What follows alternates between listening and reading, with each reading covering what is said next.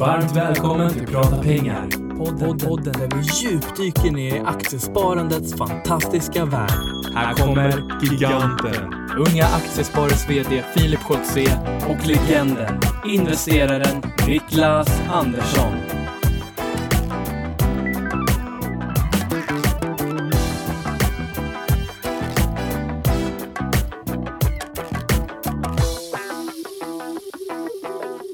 Då säger vi varmt välkomna till podden Prata pengar. Äntligen måndag igen då Niklas och äntligen 2017. Ja, banne men det var 2017 också. Det här är vårt eh, första egna avsnitt det här året. Ja, vi fick ju en liten takeover förra gången så vi har inte kört något eget avsnitt det här året så det är skönt Nej. att komma igång igen ett nytt år och nu kan man ju faktiskt säga att den här podden har funnits i två kalenderår. Ja, nej, det kan man nej, tre, tre kalenderår. Tre- Ja, just det, för vi släppte ju första då slutet 15 Mm, och sen det där är 16. viktigt, det kallas för Jäklar. window dressing. Tre år, det tänker man inte. Nej, det tänker man inte. Ettårsjubileum precis. Tre år sedan, då var man ung och vital. Ung och vital. Hur, eh, ja men det känns ju jättebra. Vi har ju ett fantastiskt år framför oss här, eller hur? Jajamän, det har vi. Ska bli, det var ju som vi sa här tidigare när vi pratades vid att det ska bli intressant när vi, när vi stänger böckerna för 2017 och ser vad vi har hunnit med det här året. Men eh, någonting som är alldeles, alldeles säkert är att vi i alla fall åtminstone har 52 veckor på oss att fortsätta prata pengar. Ja, det får man verkligen säga. Och eh, vi har ju redan nu, vi skvallrade ju lite om det i, i eh, före jul här, att vi har väldigt många gäster som är inbokade redan. Så hela Q1 då, om vi säger här då, till, till slutet på mars är fullbokad med gäster. Och då har vi lagt ungefär så att, det är, så att vi håller samma tempo som förra året, att varannat avsnitt ungefär i snitt. Ja, och nu får man ju Eh, säga ny, nytillkomna lyssnare här, nu är det fikonspråk igen, fast ändå lite så light fikonspråk, men Aha. Q1. Mm, januari, februari, mars Ja, första kvartalet, quarter one. på kalenderåret. Sen kan ju kvartal ett vara någonting annat för ett bolag som har brutet räkenskapsår. Exakt, och det där är ju ganska vanligt både för eh, med klädbolag etc. Kanske Skistar som eh, det. har lite skid och skidåkning och sådär. Då ser kvartalen lite annorlunda ut. Så man brukar ha lite brutet räkenskapsår, precis som du sa. Så är det verkligen. Hur har jul och nyår varit? Jo, men det har varit, det har varit trevligt. Jag har saknat podden här faktiskt gjort. Men, men, Ja. men allt annat så har jag varit uppe i Norrbotten, uppe i Boden och det har varit kul. Härligt. Var det mycket snö där uppe? Ja, men det var det. Men Du jag var skulle- lite tveksam. Jag tyckte såhär, Ja, fasen. men det har varit lite konstigt, konstigt klimat de senaste åren. Jag skulle säga så här att när vi spelar in det här nu, tror jag är det den 4 januari idag. Mm. Och ehm, det, det kom ju en ordentlig utdelning igår kan man ju säga, eller och även idag då. Det har kommit riktigt snöoväder så att den utdelningen vi har fått snömässigt har förmodligen varit större än vad den var där uppe. Ja, det är så och pass. det är nu man täljer guld med smörkniv om det är så att man jobbar med de här bolagen som skottar snö. För det här tar man ut extra OB för när man åker ut mitt i natten och skottar. Verkligen. Och eh, i kommunen som jag bor betalar man lite mer skatt än om man bor i Stockholms kommun. Du bor inte heller i Stockholms kommun, du bor i Lidingö och jag i Nacka. Eh, och de hade plogat riktigt bra i Nacka i morse, så att eh, det var han jag i podden i, eh, i tid då. Eh, Stockholms kommun har ju varit lite halvdåliga. Det var de sist i alla fall. Vi hade en prövning här i, i eh, före, före nyår. Var det november första snön kom hit? Ja det var det. Det, det var. varit. Jag bytte däcken på bilen precis lördagen och sen så kom snön på söndagen i november. Just det, så var det. Men, men, vi struntar i det. Vi, eh, det är ju januari och vi har ju eh, en, en väldigt spännande sak som kommer hända det här eh, året. Eh, och det är ju att några unga aktiesparare kommer få åka till eh, Warren Buffetts eh, bolagsstämma med Berkshire Hathaway i maj. Eh, och det har vi eh, påat lite här innan. Eh, vi har ju fått eh, pengar från Solos minnesfond och eh, Investment AB Spiltan Eh, och då är det så här att för att kunna få chansen att åka med på den här resan Eh, så vill vi att eh, ni skickar in en liten motivering till oss eh, och då kan man skicka på antingen jag fick en fråga igår på Twitter, vi har sagt förut att man ska skicka till info att unga aktiesparare. Nu har vi gjort om den här mejlen till hej att unga aktiesparare tror jag. Eh, så att vi säger så här att det går alldeles utmärkt att skicka på, på båda så kommer det komma rätt. Men då vill vi att, vi, att ni skickar in eh, ert medlemsnummer såklart, eh, för ni måste vara medlemmar i Unga Aktiesparare för att ha chansen att få åka med. Sen vill vi också att ni motiverar varför ska just du få åka eh, på den här resan och då får ni använda max 100 ord och så skicka med ert namn och, och kontaktuppgifter och sådär också. Och det här vill vi att ni skickar in då senast den 31 januari. Har du skickat in Niklas? Nej, jag får inte åka. Jag är ju bannlyst från det där. Du, jag tänkte lite grann på eh, första januari så är det ju pizzans nationaldag skulle man väl kunna Ja, det säga. det. Var ju lite intressant också att online-pizza är ju ganska stora. De kraschade. De kraschade och, och jag är ju lite så här konspiratoriskt lagd eh, gammal gubbe som jag har blivit och, och lite eh, Så gammal är du inte. Nej, nej, så gammal är jag väl i och för sig inte. Men, men, men just det där, om det är så att man, man gör något sånt där själv för medieuppmärksamheten. Nu tror jag absolut Aha. inte att online pizza har gjort det. Absolut Aha. inte. Fan, du tänker alltid steg längre än jag alltså. Ja, men, men man, alla tidningar skrev ju om det. Varenda en och då tänkte jag. Jo, jo, absolut. Det första jag tänkte var eh, vilket Mm. klockslag gjorde man det? För att se om det var prime time när alla skulle beställa eller om det var liksom Just lite det. grann ett klockslag under dygnet där, där försäljningen går ner och man kan offra en liten stund för att få mediauppbådet och få fokus på sig. Ehm, jag tror inte att online pizza gjorde så, så men jag tror att det, det förekommer i branschen att det är lite sån här eh, rebellisk marknadsföring. Kanske. Du är cyniker. Sy- Det var det ordet jag let- letade efter. Cynisk. Jag har, jag har blivit cynisk. Ja, det är det och, och, och det jag kan säga där också är att då första januari, där är det väldigt många som äter pizza. Ehm, och, och jag fick ju vara sympatigravid så att jag var ju ingen alkohol för mig tyvärr, men däremot så var det lite börsnoterat Kopparbergs. Mm. Eh, och jag kan säga att dagen efter så, så gjorde jag en liten sammanställning på pizzabolagen. Mm. Eh, och snabbt så vill jag bara säga att Domino's Pizza är världens största internationella pizzakedja med verksamhet i 70 länder. Just det. Sen har vi Kotipizza, Mm. största aktören i Finland. Sen har vi Shakey's Pizza, störst i Filippinerna med 58 procents marknadsandel. Där kan man prata om, om do- marknadsdominerande. Speed Rabbit eh, Pizza i Italien. Eh, och de skriver någonting konstigt. Nej, de skriver på sin hemsida att man måste äta minst frukter och fem grönsaker per dag. Sen har vi Pizza Pizza Royalty Corp. Sen har vi Papa John's. 4700 pizzerier och globalt. Ja. Och nöjdast kunder i USA 15 Mm. av 17 år. Telepizza i Spanien som säger Mm. att de är störst i världen utanför eller icke-amerikanska kedjor. Det var ett sätt att säga det på. Mm. Sen har vi Boston Pizza och Yum Brand som äger Pizza Hut. Boston Pizza är ju, är ju eh, intressant. Man tänker ju att det här är USA, Boston ligger i USA, men det här är ett kanadensiskt bolag. Exakt, det är Yes. det. Mm. Så tänk på det. Ja, jag om, om gjorde- ni letar efter dem i aktielistorna så kolla under Kanada och inte under USA. Det. Exaktamentos. Eh, innan vi går in på dagens första fråga så eh, har vi ju eh, med oss Nextdoor igen som sponsrar vår eh, podd. Eh, det är ju en e och ljudbokstjänst som eh, som man kan använda från 99 kronor i månaden. Och jag satt och scrollade lite här. Eh, Jag ska börja med frågan. Har du läst någonting i, i jul? Ehm, jo, Eller lyssnat? Det är det man också Ja. kan göra nu. Ja, ja, ja, jag Ja, du har det? ja, podd lyssnar jag nästan på hela tiden Ja, under ja. arbetsdagarna och allting för att hinna med. Men, men jag har läst. Du har gjort det? Mm. Alltså har du läst en fysisk bok? Ja, Vad läser jag känner mig så jädrans stolt För jag nu. har ju inte gjort det här, så jag vill bara pressa dig nu. Nej, att- nej, nej jag, jag har faktiskt lyft fram alla mina ekonomiböcker så jag känner att det här Ah. året ska bli läsandets år där jag verkligen borrar ner mig i portföljen och kring ekonomi igen. Så jag har tagit fram alla mina böcker som jag har läst lite grann. Coolt. Mm. Ja, det är bra. Eh, det är ju 13 helg här nu, så att, eh, det är därför vi spelar in lite tidigare också. Så jag kanske ska komma ikapp i helgen då. Och då kanske ska läsa den här boken, för jag satt och scrollade lite på, på Nextory och så här, eh, ville hitta vad ska jag kunna läsa. Och då hittade jag en bok som heter Det ordnar sig. Eh, och, och då kan man tänka sig, vad är, vad är det här för någonting då? Men det här är faktiskt Olof Stenhammars bok. Eh, Olof Stenhammar vet du mycket väl vem det är. Vem är det? Mm. Och där, Olof Stenhammar var ju han som grundade optionsmarknaden, eller optionsbörsen. Mäklarna, optionsmäklarna. Ja, optionsmäklarna till och med. Ja. Och det är ju det, det arvet vi har egentligen när vi säger OMX och OMXS30 för att det där var ju liksom förgrunden egentligen, det här OM i OMXS30. Exakt. Och de bildades då, jag läser faktiskt till här nu, 1984 och med det då, om jag förstår det rätt, så infördes också optionshandeln. Eh, sen blev det precis som du sa att det blev OMX och, och sen idag är det ju bara Nasdaq Stockholm heter det väl idag? Mm, idag heter det Nasdaq Stockholm. Nej, ägs av i Investor. Ja, det är, bland annat. Investor. Men är, och är börsnoterat också Ja. på Nasdaq. Ja. och det är lite bra. Eh, men eh, jag tycker den här verkar spännande. Det står det här att eh, Olof Stenhammar då berättar den här eh, inlevelsefullt om sin uppväxt och hur han eh, som börsmäklare kom i kontakt med optionshandeln i USA. Eh, och, eh, och sen då lite hur Carnegie och SEB och Wallenbergs då Investor var med när eh, man bildade OM och också eh, har säkert haft ett finger med i spelet när det blev Nasdaq också. Det är väl kanske därför de har kvar arvet då.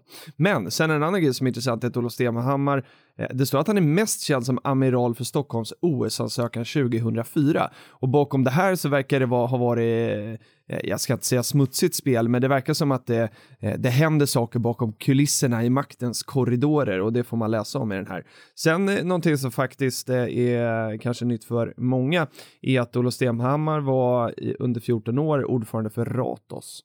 Mm -hmm. och många tänker ju på Ratos att det är Arne Karlsson. Det är han som har ju, i, i, alla fall, det här var nytt för mig med Olof Stenhammar. Eh, för för mig har det varit liksom Arne Karlsson som har gjort det här i eh, så länge som möjligt och då inser man att man är ganska ung fortfarande. Vi, vi har inte varit med så länge. För nu mm. sitter alla, alla erfarna där ute, alla aktiesparare och bara, men grabbar, kan ni inte det här? Nej, och, och, och det där är ju liksom, man är ju en, vad ska man säga, man är ju en ungdom och ett resultat av sin tid. Ja. Um, och jag är ju snart 30, vi är oh. faktiskt inne i 2017, ja. så jag fyller 30 år, jag har ju varit i marknaden i 15 år. Just det.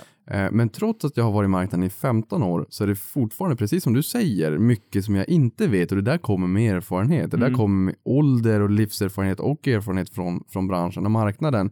Just att man vet vilka människor som har varit på vissa positioner och vilka som su fick successionen och tog över stafettpinnen och jag tror att hittills tidigare i alla fall har det väl varit så att vd, vd på Stockholmsbörsen har suttit i ungefär någonstans fem år. Just det. Men det där är ju verkligen investerande 2.0 kan mm. jag tycka när man, när man ser helheten och man vet vad olika individer i branschen, för så stora är inte Stockholms finansmarknad. Jag säger Stockholms för det är ju i den här, Stockholm det här det mesta det, finns. Det, det, är det här det mesta finns. Och det är I Sverige här, då? Ja. I Sverige och det är ju här Stockholmsbörsen är förlagd. Just det. Och har man varit i den här branschen lite längre, kanske säg som aktiespararna där många har varit under väldigt lång tid, ja men då känner man ju igen många människor. Man vet vad de har gjort tidigare och man vet vad som har flippat och floppat och vem man kan lita på, vem som håller sina ord och vem som mest snackar.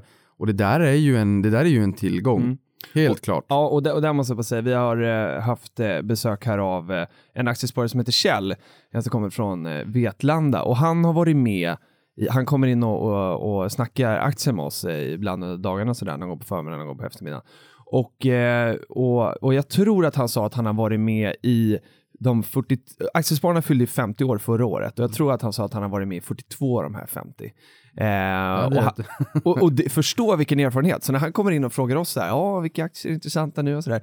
Då blir man, och så börjar man, eh, ja, vi pratar lite H&M och vi pratar lite allt möjligt här eh, i, i veckan. Och då är det ju superintressant att få höra hans historia eh, och, eh, och liksom, ja men då kan ju han ha suttit på H&M liksom i, eller vilket bolag det nu kan ha varit, i liksom jätte, jätte, jätte, jättemånga år. Och det är så häftigt att få det här breda perspektivet medan, nu säger du 15 år och det är väldigt länge för att vara, då fylla 30 år i år eh, och många andra i vår ålder har ju kanske hållit på i liksom bara några år. Då är det ganska häftigt med de här som har hållit på i 40 år. Liksom. Ja, det, det, är verkligen makalöst och det där är ju också en fördel när man, om man är lokalt engagerad mm. i aktiespararna, om man har gått över den magiska gränsen till och med Just 28. Eh, som det står i det finstilta. Exakt. då, då ofta så är ju medelåldern ganska hög i aktiespararna, mm. men det innebär ju också att, att erfarenheten från marknaden, ofta i alla fall, det kan ju vara så att man hittar intresse senare i livet, men ofta finns det ju folk i, i lokala delarna i ledningsgrupperna där, som har mycket erfarenhet och har varit med under lång tid. Och det där är ju en tillgång helt klart. Jag menar 15 år, det är inte så lång tid i den här branschen egentligen. Det, det är 50% av mitt liv, men, men, men det är inte lång tid i branschen. Nej. Ehm, så de här som har varit med, som du sa då, i, i, i 45 år, det, det, det är, är helt otroligt. Ja, det är häftigt. Vill, ska jag berätta ett litet... Sa du 45 va? Ja, 42 eller 42, 45. Där 42. någonstans. Ja, länge. Eh, det här som du säger med 28 då, att man får vara med i Unga Aktiesparare till och med man är 28. Eh, ska jag berätta ett litet hack här? Ja men säg inte det här nu när jag betalt för aktiespararna Nej, första du året kör. här nu. Nej, du är redan körd. ja, men är det så det. att man inte är medlem i Unga Aktiesparare och eh, då kan man alltså bli medlem till den dagen man fyller 29. Så att är det så att man är 28 år och 350 dagar, titta på det, eh, så kan man absolut bli medlem. Så fram till dagen man fyller 29 så kan man bli medlem och då vara medlem i ett år. Sen kommer man in då i Aktiespararna. så, att, så det är ett litet lifehack om, eh, om ni känner ut att ah, men jag är ju redan 28, ja men det är lugnt. Se till att bli medlem innan du fyller 29 bara så, så löser vi det. Men i alla fall, det ordnar sig, säger Olof Stenhammar och det säger vi också. Eh, Nextory kan du, eh, vi kör lite kampanj med dem, så att där kan man få testa deras tjänst gratis i 21 dagar. Då går man in på nextory.se kampanjkod och så skriver man i kampanjkoden prata pengar. Eh, Twittra gärna under hashtag prata pengar och, och säg om ni tyckte den här eh, boken var bra. Ja, och där vill jag väl också bara eh, påminna och också om till, till våra nya lyssnare att det här är ju en podd från unga aktiesparare så att nu, nu i, i samband med att vi har gjort den här marknadsföringen under några, eh, tre gånger tror jag att det är nu då, mm. eh, så är ju, är det pengar som, som går till, till Sveriges ungdomar för att utbilda och lära sig mer om aktier. Så är det. Du ville bara en disclaimer att du inte får lön för den här podden. Ja, nej, ja men, nej, men precis. Det har, ju, det har ju varit lite diskussioner i marknaden där just om, om poddar och marknadsföring mm. och sådär. Och, och det jag vill bara säga att det, det tjänar ett gott syfte. Så är det. Eh, och, och Unga Aktiesparare har ju ett bredare samarbete med Nextory också så att eh, Eh, vi har lite förmåner som, eh, som medlemmar, så det här är en av, en av aktiviteterna vi gör tillsammans med, med dem. Ja, och där är det ju också sådär att om man då ska ta sig från A till B och lägga in lurarna i öronen och lyssna på det här så, så är det ju eh, vettigt om man då inte har tid att, mm. läsa. Men, ska jag säga, men inte, inte lyssna på det här samtidigt som man gör någonting annat, för det har jag märkt när jag lyssnar på poddar att om man försöker göra två saker samtidigt, i alla fall som kille kanske, så får jag backa. Det kan nog vara samma. Ja, då får jag backa bak hela tiden för jag hör inte, jag lyssnar men jag hör inte mm. vad, vad, vad man säger i podden. Nej, där kan jag, jag känner igen mig i det ja. du beskriver. men nu tycker jag att det är, vi fick en önskan här i, eh, igår om att vi skulle eh, på Twitter att vi skulle skriva om, eller skriva, det är för tidigt på morgonen Niklas, att vi skulle prata om eh, året som har varit. I vårt första avsnitt förra året så gjorde vi precis det. Eh, så att jag tänkte att vi skulle börja där någonstans och eh, reda ut lite grann hur det har gått för våra portföljer 2016. Vill du eh, börja? Ja men, ja, men det kan jag väl göra. Jag kan börja. Jag har ju de, de senaste åren i alla fall har jag sammanställt eh, hur det har gått för mig då den 30 jag satt fram emot. Det gjorde jag faktiskt inte förra året, jag har inte gjort det riktigt än. Ah, okay. eh, men, men, jag vet ju däremot... Alltså förra året som 20... Så du har inte gjort det för 2016? Nej, precis. Nej. Jag brukar ju skriva ett blogginlägg, men, men, men, nu har jag köpt en liten ny, ny domän här som kommer komma mm. sen, så därför har jag väntat lite grann på det. Mm. Men, men eh, som jag sa tidigare på vår uppesittarkväll, mm. eh, som vi kör då den 24 inför ja. varje löning, så slutade jag året på ungefär en liten, liten, liten bit över 7% för totalen. Och det var jag ju inte riktigt nöjd med. Och då menar vi totalen både din, dina svenska och utländska ja, aktier? alla ja, mina portföljer. Ehm, och, och eh, det, det, var jag ju inte riktigt nöjd med. Ehm, för tittar man på Stockholmsbörsen inklusive återinvesterad utdelning så slutade OMXS30 i fjol på 9,41 procent. Mm. Hela året... Tar du OMXS30 nu? Ja, OMXS30. Ja, jag tog ut 6 eh, PRX då. Det var 965. Ja, ja 6, 6 PRX är ju... Hela Stockholmsbörsen. I hela Stockholmsbörsen, då är det large, mid och small cap. Du, vad sa du, 9? 65. 965. Ja, OMXS30. OMXS30 eh, inklusive återinvesterad mm. utdelning ligger på 941. 30 mest omsatta bolagen. Ja, ja, men de är väldigt nära där. Det är de. Eh, så att jag hade ju gärna velat att jag skulle ha en avkastning som var lite högre mm. än så. Eh, men, men, så blir det ibland och jag tror att den stora anledningen till varför min portfölj bara gick upp kring 7% inklusive återinvesterad utdelning mm. var att eh, jag har vissa positioner som var lite större och det brukar mm. jag ju säga att jag vill ju ha någorlunda lika viktigt i portföljen. Men när vissa aktier drar iväg väldigt mycket så brukar jag inte skala ner dem och flytta över till de andra utan då brukar jag snarare ta nya pengar och köpa i de här mm. andra bolagen. Och ett av bolagen som gick lite knackigt var ju Betsson som kom med en vinstvarning under i somras. Q2 var det va? Och sen så Q3 var rekordresultat, det var det bästa någonsin. Så att, ja, vi har ju pratat om det här lite ja. grann och satt ett incitamentsprogram och huruvida det fanns en tanke bakom det eller inte, det vet jag inte. Är, är det så var det ju jättefult. Men, men, men förtroendekapitalet fick sig väl kanske i alla fall lite, lite grann en knäck. Och sen så gick ju H&M också lite, eh, li, lite sämre. Och både Betsson och H&M är viktmässigt stora i portföljen. Mm. Men däremot så det jag ser är ju att, att i absoluta tal mm. så var utvecklingen ändå ganska hygglig. För jag har någonstans legat på... I pengar då alltså? Ja, jag har legat på mellan 3 350 000 om året ungefär totalt i ökning i portföljen. Mm. Förra året var det 400 eller 420 eller något sånt mm. där. Men, men i år landade jag på 350 000 så att där är jag ändå pengamässigt, jobbat, ja, men pengamässigt är jag ändå nöjd för mm. då är det ändå en miljon på, på vart, i vart tredje år så att säga. Så där, det kan gå mycket, mycket, mycket bättre än så. Men, men eh, i procent absolut inte nöjd när det kommer till, till pengar så här, okej okay då. För där har vi pratat om lite grann också, mm. ju, ju, mer pengar man bygger upp och jag har ju en försvinnande liten del i förhållande till vad jag kommer ha när jag går i pension, men så blir man ju lite mer försiktig. För det är klart att ska man ha någon sån här hillbilly eh, approach till börsen, skulle jag tappa 50% ett enskilt år så är det ju flera miljoner det handlar om. Mm. Och, och ska man bygga upp det genom att spara pengar från lönen varje månad, det är, liksom, det är decennier vi pratar om. Ja, den är tuff. Så, så därför blir man lite mer försiktig. Men jag hoppas att det här året ska bli bättre. Mm. Och det har startat bättre. Så nu mm. har jag faktiskt piskat index. Nu pratar vi om två dagar.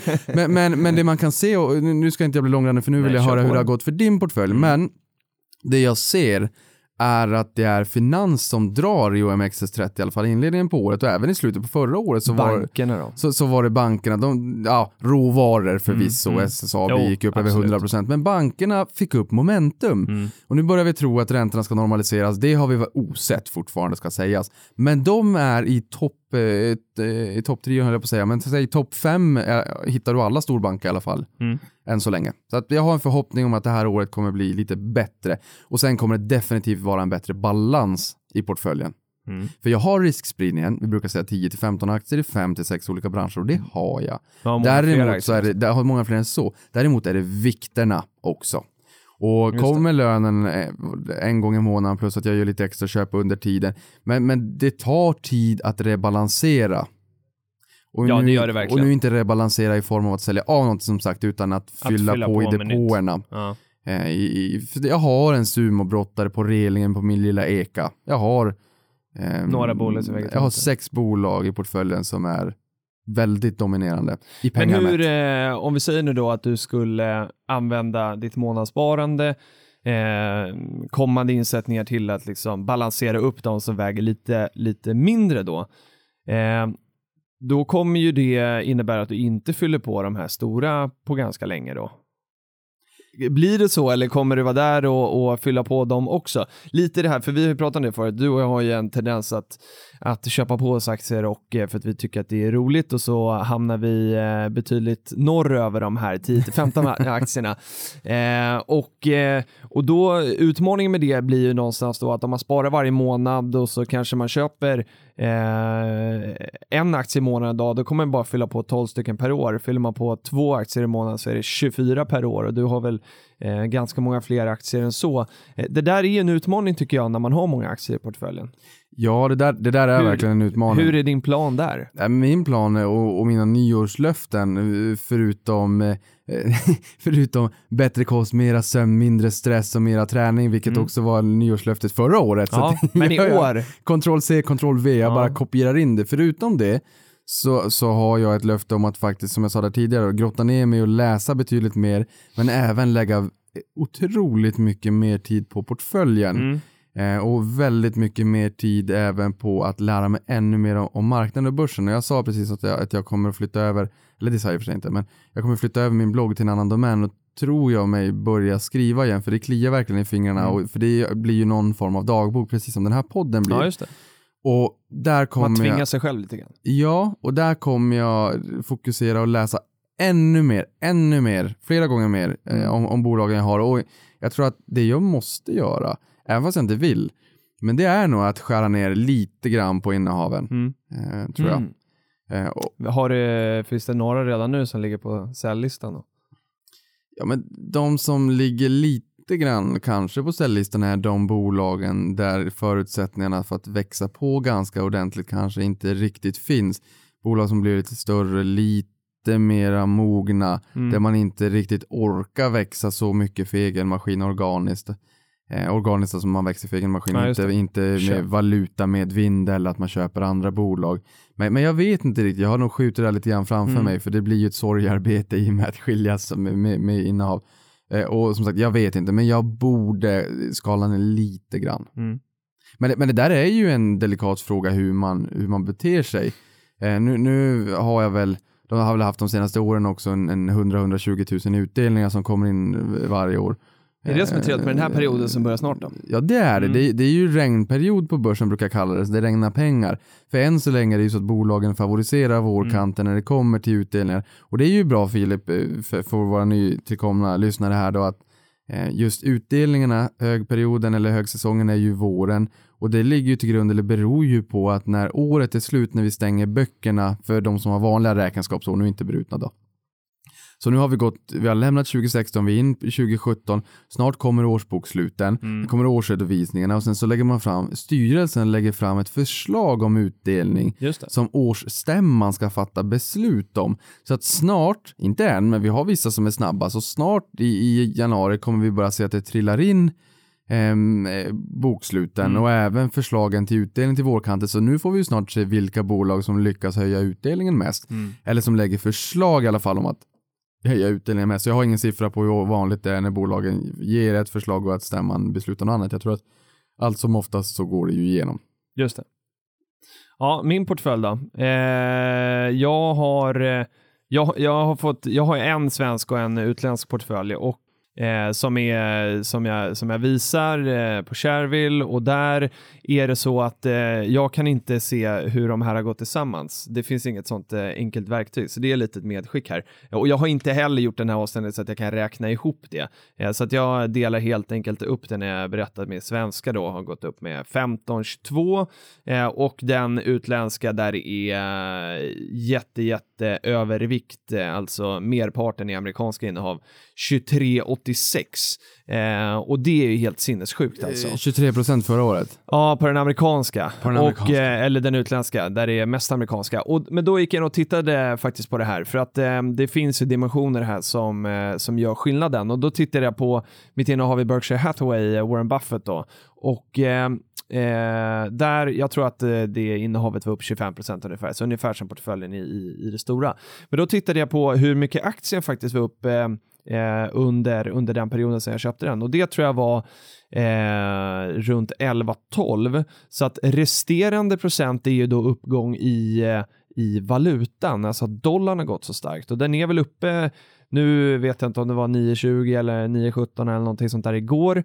Eh, och vi spelar in den fjärde idag. Eh, och det har ju gjort eh, en jätte, jätteskillnad. Eh, så det ska man ha med sig och den medvinden i valutan kanske man inte har eh, varje år. Så, så lite dopat är det. Men min svenska då 15-22, jag är, är nöjd med det.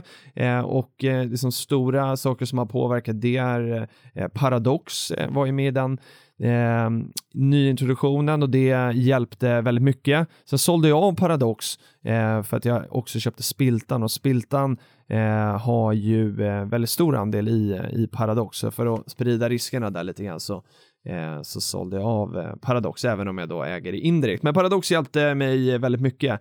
Sen också eh, Nordnet då såklart som ju fick bud på sig som var mitt eh, Eh, jag tror att det var mitt största innehav i den Jo, men det var det. Eh, eller om det var H&M, någon av dem, eh, när budet kom. Eh, och det hjälpte ju mig eh, också i portföljen. Så att det har varit ändå, och sen har det varit lite IPO och sådär. Så att det har varit några sådana händelser som, eh, som har skapat den här överavkastningen.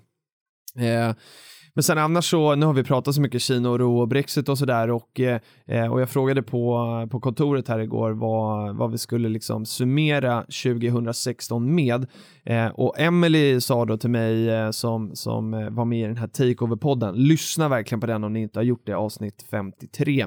Eh, hon, hon tyckte att vi skulle lyfta det här med att under året, förra året, så var det många analytiker och så här som pratade om att nu kommer kraschen. Eh, Micke Syding som var här eh, och gästade före jul, han sa ju i Stock Magazine, vår medlemstidning i februari förra året, att börsen ska ner 50% inom två år. Eh, det har varit mycket sånt, eh, sådana eh, åsikter i marknaden om att liksom vinsttillväxten eh, kommer inte, den är inte så hög som, som förväntningarna är, så att det borde komma en sättning och ändå går börsen upp då inklusive utdelningen nästan 10% när vi hade en inledning på året med stök i Kina, vi hade en Brexit och sen kom Trump. Så tre ganska stora grejer som på, på förhand eh, vem som helst hade blivit orolig för liksom, eh, för att det skapar oro. Men ändå stänger vi 10% upp. Vad säger det här egentligen om den här marknaden? Nej, men det säger väl alltid att man inte har en aning om framtiden egentligen och vad som, vad som hända skall. Men jag menar, när alla är som mest bearish eller som, som mest negativa, Mm. det, är ju, det är ju då man kanske gör de allra bästa affärerna. Och eh, någonstans, så jag, jag tittade på en graf med börsutvecklingen år för år sedan 93. Det är ju efter ordentliga sättningar som enorma uppgångar på börsen har inträffat. Mm. Eh, och, och det jag tänker på där är ju nya pengar som kommer in i de dåliga tiderna. Så när börsen går som allra sämst, jag brukar säga till mig själv köp när det gör som ondast. Mm. Så jag sparar ju löpande långsiktigt men jag brukar även pytsa in lite mer pengar när, när jag känner att "Uff, nu är det inte roligt, nu gör det verkligen riktigt ont i magen. Då pytsar jag in mer och då vet jag att då, då är det förmodligen ett bra läge och det, det har det varit. Eh, jag har ofta lyckats träffa bottnar eh, av den anledningen att då har det gjort lite ont i magen och då har jag liksom tvingat mig själv att, köpa lite mer. Men, men det visar ju någonstans på att man har ingen aning om hur börsen ska gå. Jag menar, att uppgången på börsen på 30, 40, 50 procent Mm. eh, är ingen ovanlighet Nej. efter eh, riktiga, eh, riktiga sättningar. Så kolla börsen 93 eller 2009 eller eh, 2012 fick vi ett schysst uppgång också efter 2011 med, med, med eh, skulddebaclet i Europa och USAs sänkning av kreditbetyget i augusti. Eh, inte i någon härad 50 procent men, men, men, men alltså 20 till 50 procent. Det är stora uppgångar tycker jag. Men, men det jag skulle vilja säga när det kommer till, eh, till portföljerna och portföljutvecklingarna. Mm. Eh, man kan inte utvärdera en portfölj på, på ett år. Nej, det är väldigt kort tid. Så Ja, det, det- är det kul att göra lite, det kan ju vara delmål i det här och som vi pratar om eh, vad man kanske förväntar sig för årsavkastning över tid och sådär. Och här Mm. finns det också en annan diskussion. Men eh, ja, nej, fortsätt. Nej, men för jag har facit.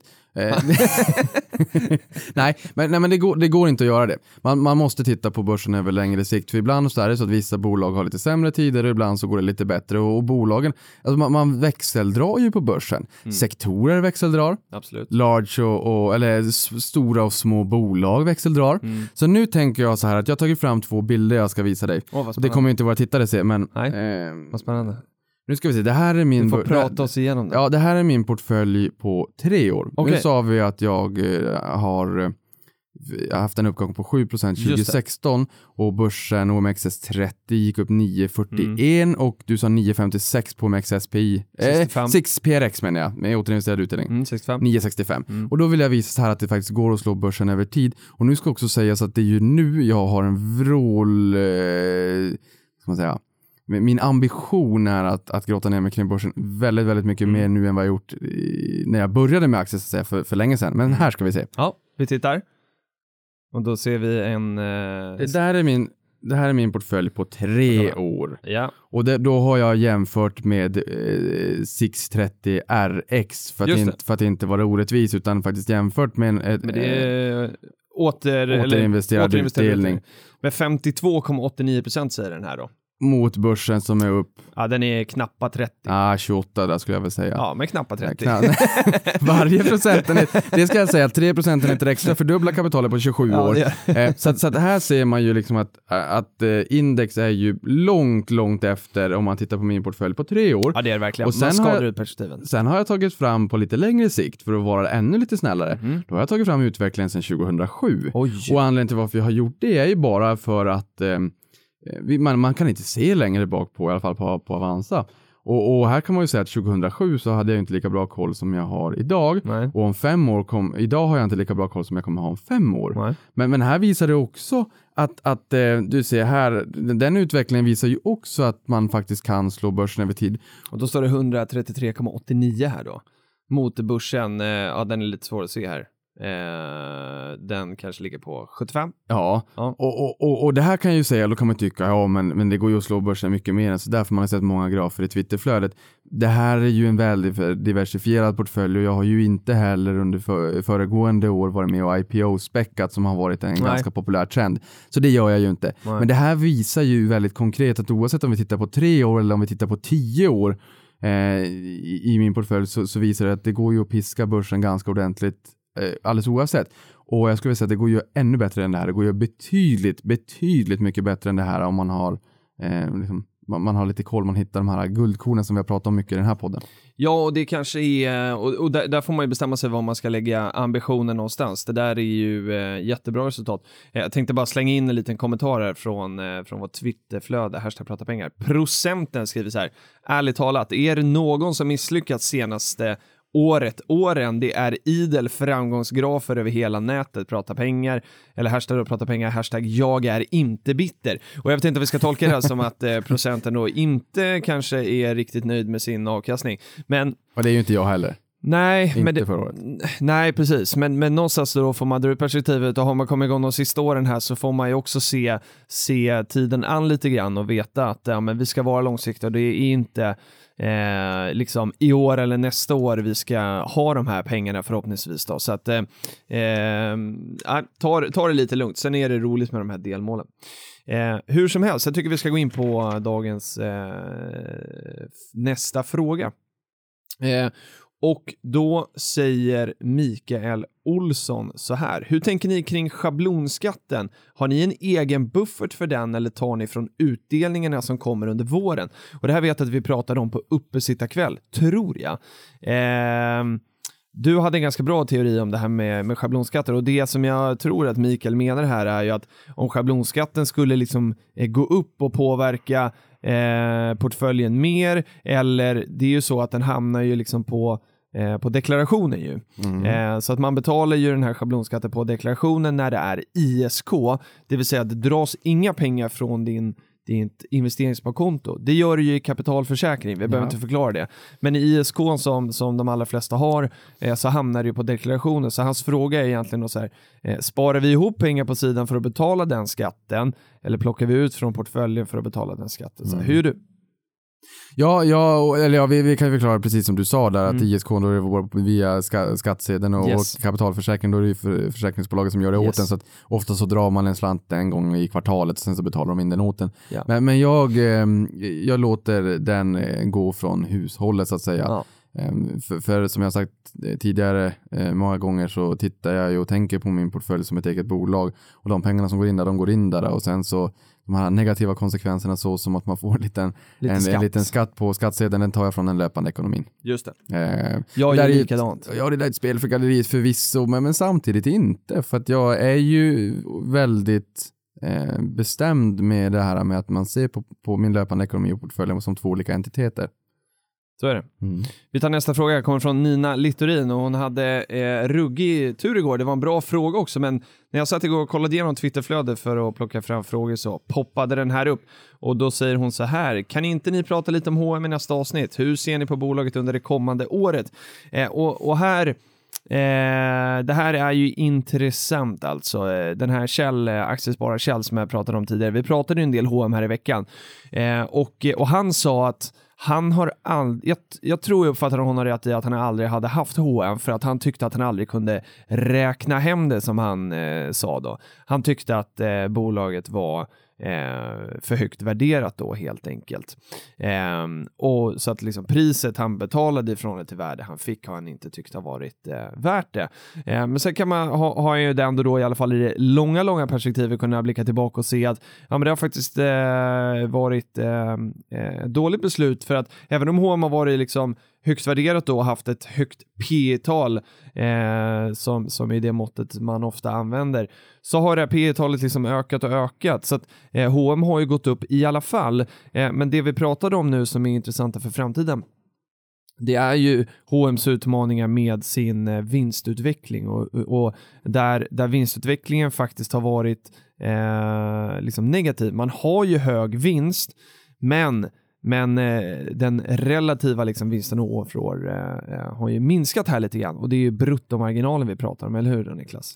Ja, men, men, men det, det, det är det som är problematiken man har varit lite orolig för när det kommer till H&M att man måste skydda bruttomarginalen som är en, eh, någonting som investerarna tittar väldigt mycket på. Mm.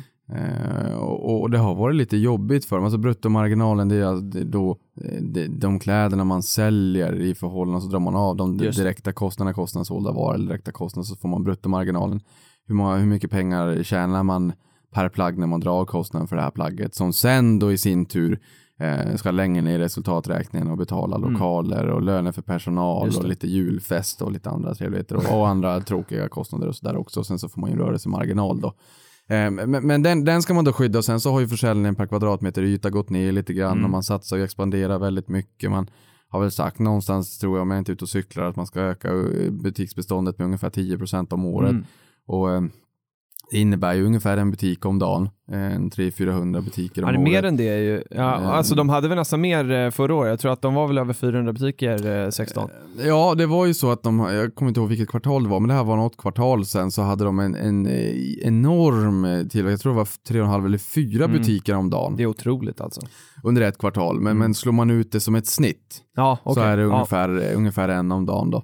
Och, och tittar man på försäljningen så har den ju gått ner och där brukar man säga like for like eller eh, LFL brukar man förkorta det och för man, när man tittar på försäljningen så vill man se med jämförbart bestånd. Mm. Eh, I och med att H&M öppnar butikerna i, i, i, rasande fart så när man tittar på försäljningsutvecklingen och försäljningssiffrorna så vill man ju se hur försäljningen vid ett tillfälle har utvecklats i förhållande till, alltså i, ett år. Mm. Eh, 2016 så vill man ju se hur det har utvecklats i förhållande till 2015. Men då får man ju inte räkna med de här nya butikerna som har öppnats för det blir ju en försäljningsskjuts. Det blir ju mm. orättvist. Så like for like, då tittar man på hur, hur många butiker fanns det Eh, eller finns det som har varit i drift i minst ett år. Är det det som är jämförbara butiker? Ja, ja. så minst ett år mm. ska de ha varit i drift. För att annars om de bara har varit i drift i ett halvår eller sådär, eller nio månader, mm. då blir det ju inte jämförbart. Nej. Så att måste, man måste jämföra äpplen och äpplen, så man mm. jämför alltid, eller alltid ska jag säga, men, men eh, standard då, butiker som har varit i drift i, i, i ett kalenderår eller kvartal, eller vad man nu jämför med. Jag tror, eh, för att jag tror jag letat efter det där i, i sådana årsredovisningar när det står jämförbara butiker och så är det inte helt tydligt vad det, vad det handlar om. Nej, precis. Bra att vi Men det här är ju, eh, för att svara på Ninas fråga, både du och jag har ju eh, H&M i våra portföljer och, eh, och det är, alltså titt, ja, men jag känner lite så här, tittar man på H&M så är det ju eh, ett väldigt fint bolag om man liksom tar, eh, och det som du och jag Niklas tycker är ett fint bolag, att de har de har en eh, liksom ökade försäljning, de har eh, fina marginaler och det är bra ägare och sådär. Men det som är det tuffa här någonstans, det är ju att bruttomarginalen liksom nu en tid eh, eh, har försämrats och vi, har, vi pratar om det jätteofta i den här podden att eh, priset på aktien och liksom hur aktien kommer gå långsiktigt eh, beror på hur, eh, hur vinsten utvecklas. och i det här fallet då så, så har det inte varit helt just även om Eh, det är på massa andra fronter på HMC väldigt positivt ut då. Man har haft onlineverksamhet som har eh, kärvat lite grann och sådär. Man hoppas ju att det ska komma igång. Så någonstans är det så här, men, eh, och det har vi pratat om här på kontoret också, att eh, men H&M är ändå en sån här självklar aktie på något sätt som alla säger att så här, den här aktien ska man ha och den känns så självklar att ha. Men är den så självklar att ha då? Ja, men jag tycker det. Jag, jag, jag, tycker faktiskt det. Och jag menar, det här handlar ju om att det är ett, ett bolag som har funnits med oss sedan 1948. IPO-året 1974, vi har samma ägarfamilj och det man ska inte underskatta ägare av kött och blod. Nej. Underskatta aldrig ägare av kött och blod Nej. som gör det här inte bara för pengar, för pengarna där, där är de redan hemma. De behöver inte jobba Nej. en dag till hela sitt liv. Eh, de kan åka och glassa runt varenda dag fram till den dagen de sluter ögonen. Om ja. det nu är målet. Och det är uppenbarligen här så är det ju inte målet. Nej. Och det kan vi ju skratta åt, men det finns ju en, en, eh, seriös underton i det hela också. Det är att de faktiskt inte gör det här bara för pengarna. Nej. Och där har vi både lite pilotskola, eller ja, väldigt, väldigt, mycket. väldigt mycket pilotskola. eh, och, och, det är de bolagen man vill komma åt någonstans. Mm. Men Sen som du säger, det har ju varit lite negativt de senaste åren när man har tagit ganska mycket i kassaflöde eller man har, liksom, man har investerat i, i onlineverksamheten för att rulla ut den. Man har Niklas Sennström som grundade Skype mm. i, i styrelsen för att mm. hjälpa dem med det där. Och, Eh, Zalando och Kinnevik springer fort när det kommer till e-handel. Mm. H&M måste med på noterna där. Det har varit lite motigt och man vill ju se att de här investeringarna i, i, i online mm. bär frukt. Mm. För att jag menar, det är klart att om, om de inte ska ge oss utdelningen utan att faktiskt återinvestera i verksamheten, då vill man ju se att det man investerar i Exakt. också bär frukt helt ja. enkelt. Och man har ju haft, man har väl aldrig sänkt utdelningen mig veterligen. Man låg på 9,50 per aktie länge och nu gick man upp till 9,75 medan eh, i, ja, nu, nu, inte Indutrade, nu är vi Inditex. Inditex, spanska Inditex som äger Sara. Sara Massimo Dutti Mm. och Pull Bear med, med, med flera. Det är ju den största konkurrenten så att säga. Eller en av de största, ja jag skulle säga den, den största, närmaste konkurrenten till H&M. Och de har ju höjt utdelningen ganska friskt det där gillar ju investerare. Just det. Eh, Så det är väl det där att man, man är man, man är lite utsvulten som investerare och gärna vill se att Mm. utdelningen s- sticker iväg lite grann. Man vill se att försäljningen tar fart igen. Men jag tror att det här är ett övergående bekymmer. Jag menar, tittar man väldigt långsiktigt så vi är väl någonstans 7 miljarder människor på planeten. Vi ska Mm. bli någonstans 9 miljarder om man får tros på tanter och på gubbar. Eh, Och folk behöver kläder och, och kläder med i AAA-lägen med en bra Mm. prislapp kommer alltid att funka. Vi hoppas så, på det. Ja, men, Ja, men och så är det. så här, också det vi har pratat om här tidigare med, med tidshorisonten att eh, Ja, för här nu sa hon har ett år. Hon sa ett år här. Och det gör det hela väldigt Ja, precis. mycket Det mer delikat. året. Ja, verkligen. Det är svårt. Absolut. Verkligen. Det är jätte, jättesvårt. Och, och eh, för att vi ska svara på, jag kommer eh, ha kvar H&M det kommande året. Eh, jag tror att jag är back 10% eller någonting på H&M kanske. Eh, det känns som ganska många är det. Så att, eh, men nu är det att mina största innehav och jag kommer också jobba i år med att liksom balansera upp mina, mina andra innehav lite grann. Så att, men den får ligga kvar och så får, vi, eh, så får man helt enkelt eh, se tiden an lite och se vad som, vad som kommer. Jo, för det här är ju viktigt att kolla på bolaget också, att man tror på bolaget och inte bara titta på aktiekursen. För aktiekursen Verkligen. var upp på 368,50 mig veterligen, någonstans 15 tror jag väl att det var den toppade. Eh, och nu ligger den väl på 250, så visst, det är ju en, det är ju en bra skjuts neråt. Och jag menar, vad kan man tycka? Ja, men då kanske han blivit billig. Nej, om, om, teoretiskt sett, du pratar jag generellt för, för alla bolag på börsen och aktier överlag. Men om vinsten faller så, Mm. Så är ju inte aktien billig för att prislappen är ju priset på aktien i förhållande till vinsten. Och det. om, om, eh, priset på aktien går ner 10% och vinsten går ner 10% då har vi ju samma prislapp. Ja. Eh, men, men eh, jag, 22 eller nästan 23 i P har de. Kolla. ja. ja, och jag tror någonstans som man tittar där de senaste fem åren, så, så eller ja, nu kanske de senaste 6-7 åren då, så ligger P talet på H&M kring 18 till 24. Mm. Eh, Så det har väl legat där någonstans. Det, det, det som är lite grann är ju att ehm, om vi tittar på price to book, alltså eh, hur många gånger egna kapitalet eller det bokförda värdet som man är beredd att betala.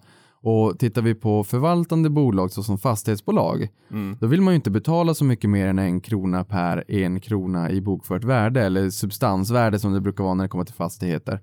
Eh, säg att vi då om, om, om, eh, om en lägenhet kostar en miljon så vill vi inte betala en miljon 50 000 eller 1,1 miljon utan vi vill betala en miljon. Mm. Eh, men när det kommer till handelsbolag eh, och då, då är man beredd att betala lite mer. Och vet du vad price to book är på H&M? Nej. Nej, det vet inte jag heller nu senast efter nedgången, men, men den har definitivt varit tvåsiffrig, alltså över 10 Mhm. eh, gånger, gånger, alltså price to book. Mm. Och det innebär alltså att det egna kapitalet i H&M är någonstans eh, 40 miljarder. Ja, fyra, Mm. fyra Avanza eller ett, eh, ett eh, Hexagon. Inte, ja, Hexagon kanske 30 miljarder, ja, men Nej, någonting vet sådär. Ja. Men, men, men börsvärdet är ju, var ju här 414 miljarder. Eh, Så, så att jag menar, det är ju 10, börsvärdet är 10 gånger Ja. större än det egna kapitalet i bolaget. Och det är just för att när det är starka varumärken så är man beredd att betala Mm. mer för bolaget än, än, än själva inkromet. Och där ska jag förklara det på att nu, nu blir det långrandigt men, men eh, vä- vänta för det är värt det. För det här har jag läst när, när man gick på universitetet så stod det att eh, någon på McDonalds skulle ha sagt att även om det kommer en tsunami, en flodvåg som förstör alla McDonalds i hela världen så, och vi inte har några pengar kvar så skulle vi ändå dagen efter kunna låna pengar i vilken Mm. bank som helst i hela världen och starta upp ett nytt McDonalds med, med tom, eh, tomt på fickorna. Och det ligger ju någonting i det där. Mm. Och att man därför är beredd att betala eh, mera för varje bokförd krona i H&M än, vad de faktiskt har på balansräkningen eller i plånboken. Men kommer det till en fastighet vill man inte betala två kronor Nej, för en fastighet som är värd är en krona. är. Nej. Så är För, det. för den är vad den är, den blir mer förvaltande. Exakt. Och Ja. sen- var det någonting mer, men det glömde jag. Vi får ta det om jag kommer på det. Men, Vi tar det om vi kommer ja, på det. Ja. Eh, jag funderade lite på... eh, eh, jo, vi gör så här. Vi tar den här frågan. Vi kommer inte hinna med alla som är med här idag, men vi tar från iPhone Tradent som skrev det här ska prata pengar. Vad är bäst för privat pensionsspar? Öppna en IPS, alltså individuellt pensionsspar, eller bara spara på ett ISK eller KF? Eh, och eh, den här frågan är bra idag tycker jag, för att det är många som har nyårslöften nu om man ska sätta igång och pensionsspara. Eh, och eh, ja, IPSen är ju eh, död eh, för de flesta. Eh, för att var, man hade ju ett avdrag förut, man kunde få göra 12 000 per år var det tag, sen sänkte man och sänkte och sänkte och sänkte, nu är den borta.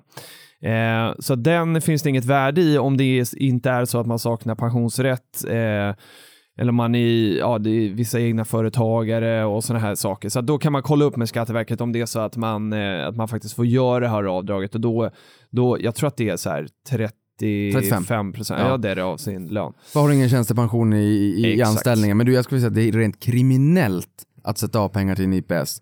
Det är för att man dubbelbeskattas ju. Så för ens ja, egen inte i det ekonomi, fallet då. Inte i inte det fallet. det fallet men Nej. i annat fall så är det det. Ja. Eh, för oss vanliga dödliga. Precis, och där kan man väl säga att Eller för de eh, flesta. Det finns många som saknar, men... Eh, Fastighetsmäklare vet jag är en exempel på yrkeskategori där man i mångt och mycket oftast inte Mm, får varken nej. semester eller eh, tjänstepension. nej. Men däremot så får man ofta en ganska hygglig lön Mm, och då får man då sätta av till pensionen själv och sätta av pengar som man har till semestern också. Och det där är ju otroligt viktigt. De får ju sätta av till en IPS, men annars skulle jag säga Mm. att det är kriminellt att sätta av till den i och med att man dubbelbeskattas. Du sätter in pengar, får inget avdrag och sen får du betala skatt när du tar ut dem. Kriminellt man själv av sig själv på något sätt. Ja, ja, ja, ja, det är kriminellt mot sig själv. Han vi kan tycka så. Eh, kapitalförsäkring har vi sagt förut. Det är, eh, alla kapitalförsäkringar är inte bra. Jätteviktigt att kolla att man har i så fall en kapitalförsäkring som, som inte kostar några pengar. Sen vet du också, det här kanske finns hos Avanza med, men, men Nordnet eh, har i alla fall, när IPSen lades ner, så la man in en, en tjänst, eller en funktion på kapitalförsäkringen som gör att du kan få månatliga utbetalningar från din kapitalförsäkring. Ganska fiffigt om man vill använda det som ett pensionskonto. Men det jag vill landa i den här frågan, det är, ska man ha ett pensionssparande egentligen? Du och jag Niklas, vi sparar ju för eh, någon form av eh, ekonomisk frihet på lång sikt och har det på eh, eh sådär. Vi hörde Tove här eh, berättade i, i eh, Takeover-podden att eh, hon sparar för att kunna köpa ett eh, Eh, ett boende utomlands om 10-20 år. Hon har, och så har hon vid sidan om det då ett pensionssparande i eh, kapitalförsäkring tror jag att det är. Eh, du och jag jobbar ju lite annorlunda här. Vi har ju liksom, vi smetar ju in allting i, i våra portföljer som ju ska bygga något ekonomiskt oberoende, men som eh, det behöver ju inte vara pension. Det skulle ju kunna vara, kan jag tänka mig att vi om 20 år eh, använder någonting av det, kanske utdelning eller någonting för att finansiera något boende eller kanske finansiera pension när det väl kommer.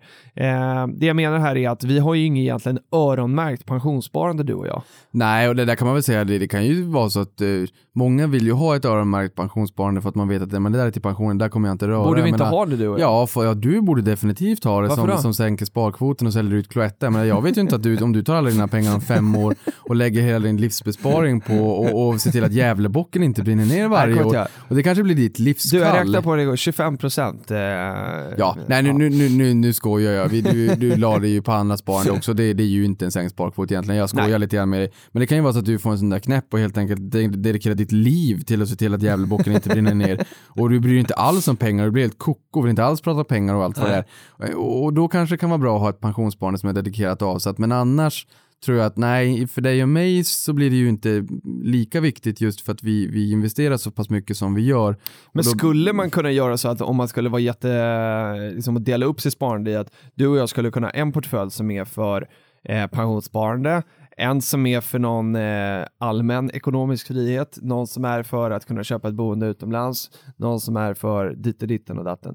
Eh, jag känner ju personligen att det blir så här, det blir för många slattar och det blir för lite, ja, jag vet inte. Nej, alltså det, det där är en balansgång, för en mental bokföring är inte fel heller. För jag, menar, jag kan ju vara sådär att jag ser inte framför mig att jag kommer sälja av portföljen när jag är 65. Det tror jag definitivt inte. Jag tror jag kommer äga många bolag upp säkert till 85. Mm.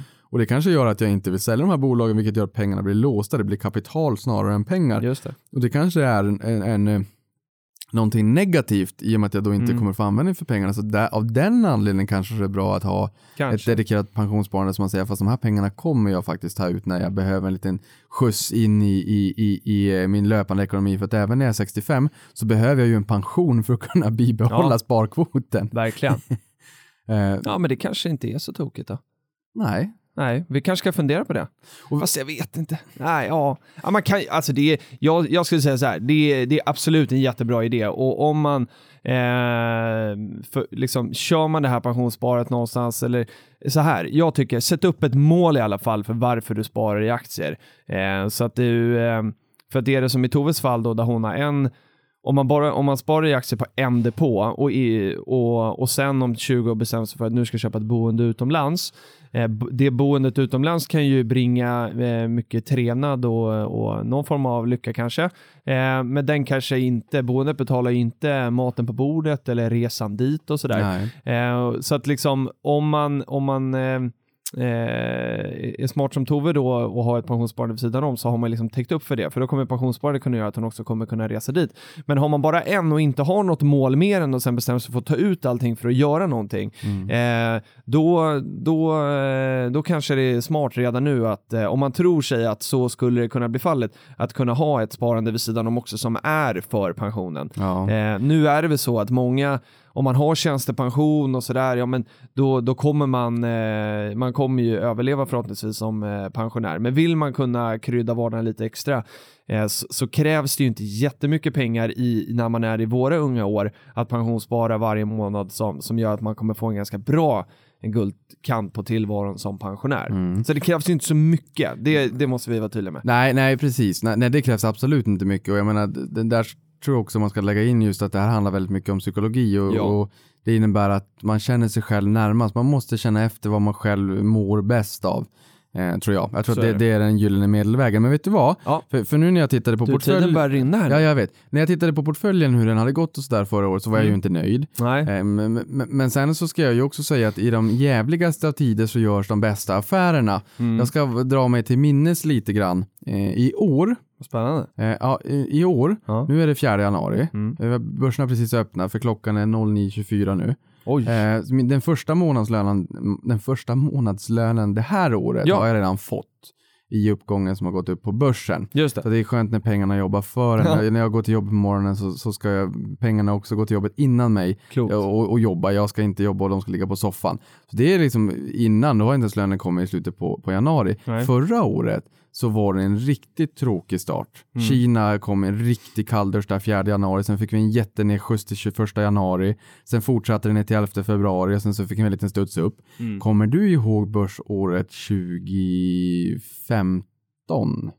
Måste det ha varit 2014? Nej, 2015. Nej, inte så på raka. Nej, då, då eh, tjänade jag en årslön på sju och en halv vecka. Mm. Det var, eller ja, en år men, men börsen gick, eller ja det var det faktiskt, men, men börsen gick upp väldigt mycket de första, eh, första sju och en halv veckorna. Mm. Sen så fick vi ju en peak den 27, ju, 27 april, april 2015. Men jävlar vilket rally, förlåt att jag svor, vilket rally det var i början på året. Så just man glömmer det här lite grann, att det ibland går upp jättemycket. Och det är där när det går upp så förbaskat mycket, det är den känslan man måste, och det här, det, det här har jag stått och tjatat många gånger med min kollega Simon Kolberg, hade en kollega på SEB, vi älskade att prata aktier, vi satt bredvid varandra under mm. långt många år. Och vi sa alltid så här, eller jag sa alltid så här, kapsla in den här känslan mm. nu, när pengarna bara forsar in i portföljen, när det går ner. Mm. Och det gjorde jag.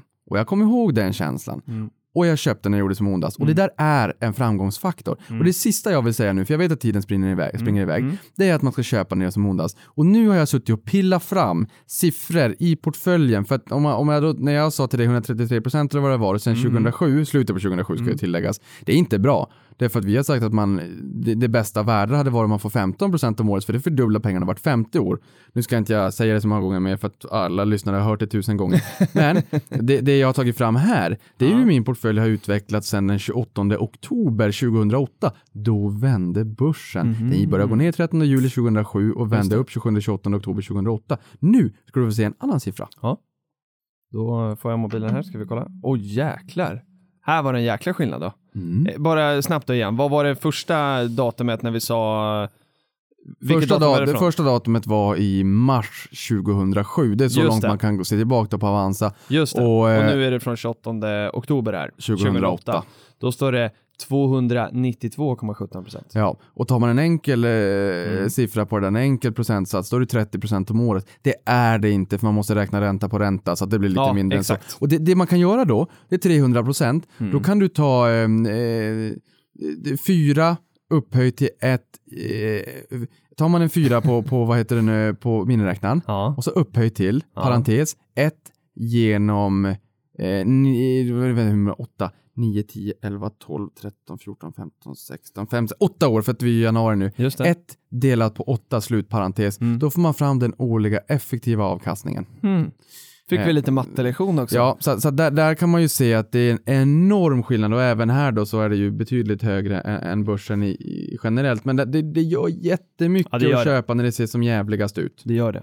Men vad du, var härligt. Eh, vi har gjort eh, vårt första avsnitt här 2017 och vi har över 50 stycken kvar i år. Det ja, känns bra. Ja, jag sa att det var 30 procent om året, enkel ränta. Ja. Om man tar ränta på ränta-effekten då blir det 18,9 procent okay. om året. Ja. Det gör lite skillnad att räkna rätt helt enkelt. Ja, det gör, ja, det, gör ja, det. Definitivt. Det gör det. Härligt. Eh, men eh, tack för idag då Niklas och eh, vi, eh, det är lite 13 dags eh, ledigt här, lite semi. Julen är liksom fortfarande kvar den här lilla ledigheten. Eh, men sen från nästa vecka så är det ju igång på riktigt. Eh, och vi har många spännande gäster som, eh, som, som kommer här. Så att, eh, tack för idag och vi ser enormt mycket fram emot året. Jag måste säga en grej till. Nu gör jag lite Niklas eh, kuppning. Jag hade en grej med papper som, som eh, Eh, jag noterade när, eh, när jag gick igenom flödet. För ett år sedan när vi satte igång Prata pengar, eh, då sa ju vi att så här, vi vill att ni lyssnare ska påverka den här podden och sätta agenda genom att skicka in frågor.